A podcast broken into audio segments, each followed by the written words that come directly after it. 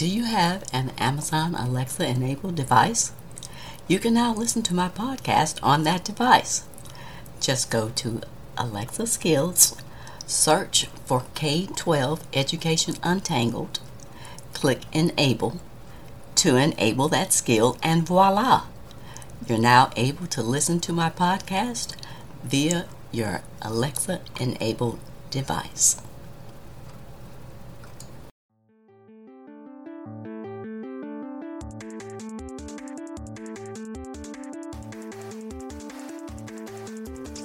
Welcome to another episode of K 12 Education Untangled.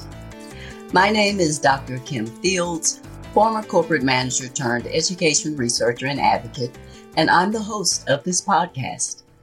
I got into this space after dealing with some frustrating interactions with school educators and administrators that I had while I was raising my two kids who were in the public school system. I really wanted to know how teachers were trained and what the research provided about the challenges of the public education system. If you're looking to find out more about the current topics in education that could affect you or your children and the practical actions that you can take to address these issues, then you're in the right place. In today's episode, I will be reviewing one of the books from the banned book list that I mentioned in an earlier podcast episode.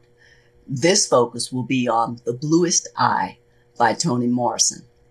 The intent of this and other monthly book reviews is to examine, to analyze, to investigate why these books were on the banned book list of K 12 public school reading. I'll first start out with a brief summary about the book, and then I'll end with my overall observations and implications. Claudia and Frieda are the sister characters in the book, and they are the two main characters. And in some ways, they tell the story through their experiences. Most of the story centers around the Breedlove family. There were other colorful characters in the book as well, like Mr. Henry, Soaphead Church, and Aunt Jimmy. The author gives a detailed background about the main characters in the book the richness of the characters come to life with the extensive descriptive background that Toni Morrison provides. Pecola Breedlove was a particular case that came to stay with Claudia and Frieda and their family until Pecola's family was reunited. What happened was that her father was physically abusive to her mother. He seemed to be really a scoundrel in this book. The author accurately and humorously depicted the dialogue of a black mom, especially the Southern black vernacular and dialect.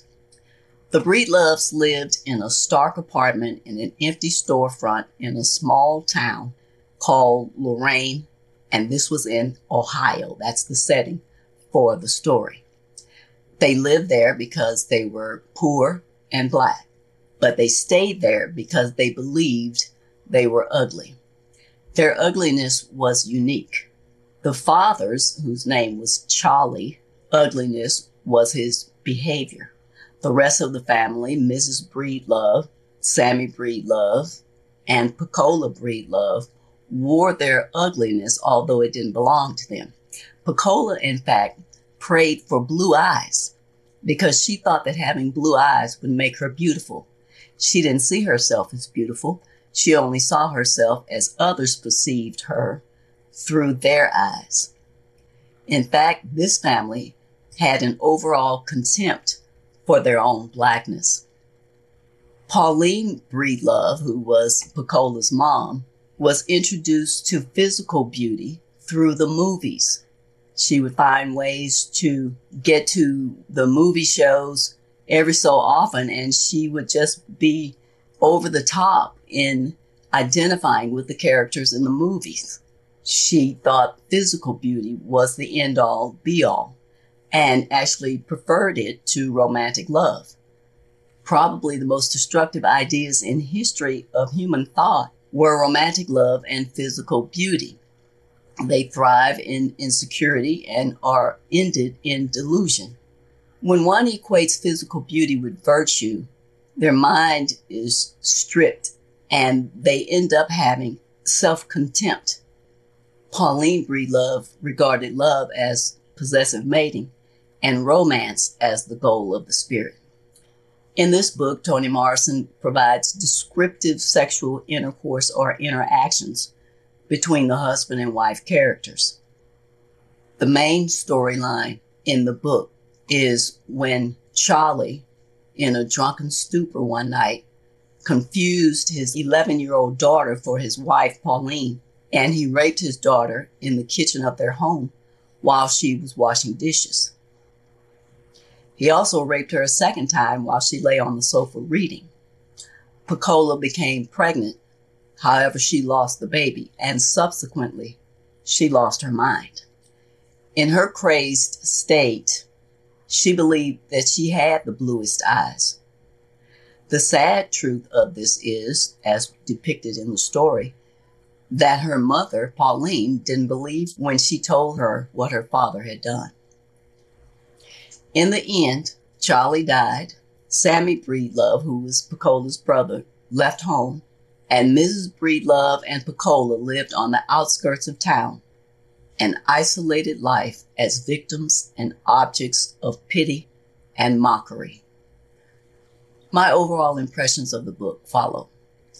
Pretty much everyone knows what it's like and what it feels like to be disliked, even rejected, either momentarily or for sustained periods of time. In this book, Toni Morrison was interested in the tragic and disabling consequences of accepting rejection as being legitimate, as being self evident. Most people outgrow rejection. There are those, however, who collapse silently and anonymously with no voice to express or acknowledge their feelings of being rejected. They are invisible. Toni Morrison states that the death of self esteem can occur quickly, easily for children before the ego has quote unquote legs, so to speak.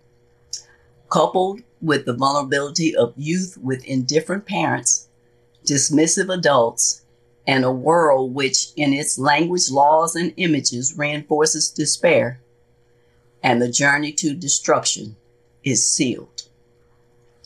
This book dives into and delves into a variety of complex issues, including racism, self hatred, poverty, incest, and other human struggles that also include judgment, envy, and ridicule all which focus on emphasizing the differences that we perceive between each other.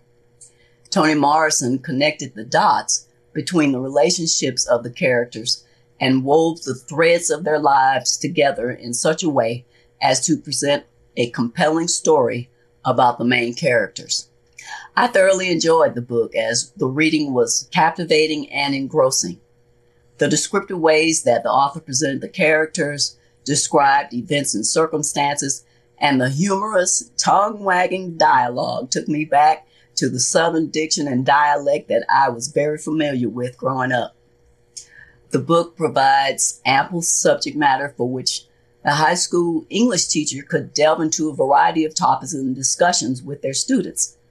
Some of those topics are infrequently addressed. Nevertheless, the discussions would invite a broadening perspective for a high school student. I think that some of the reasons why this book was on the banned book list is because of the topics that I mentioned, like racism, spiritual arrogance, and incest. However, overall, I think it is well worth reading.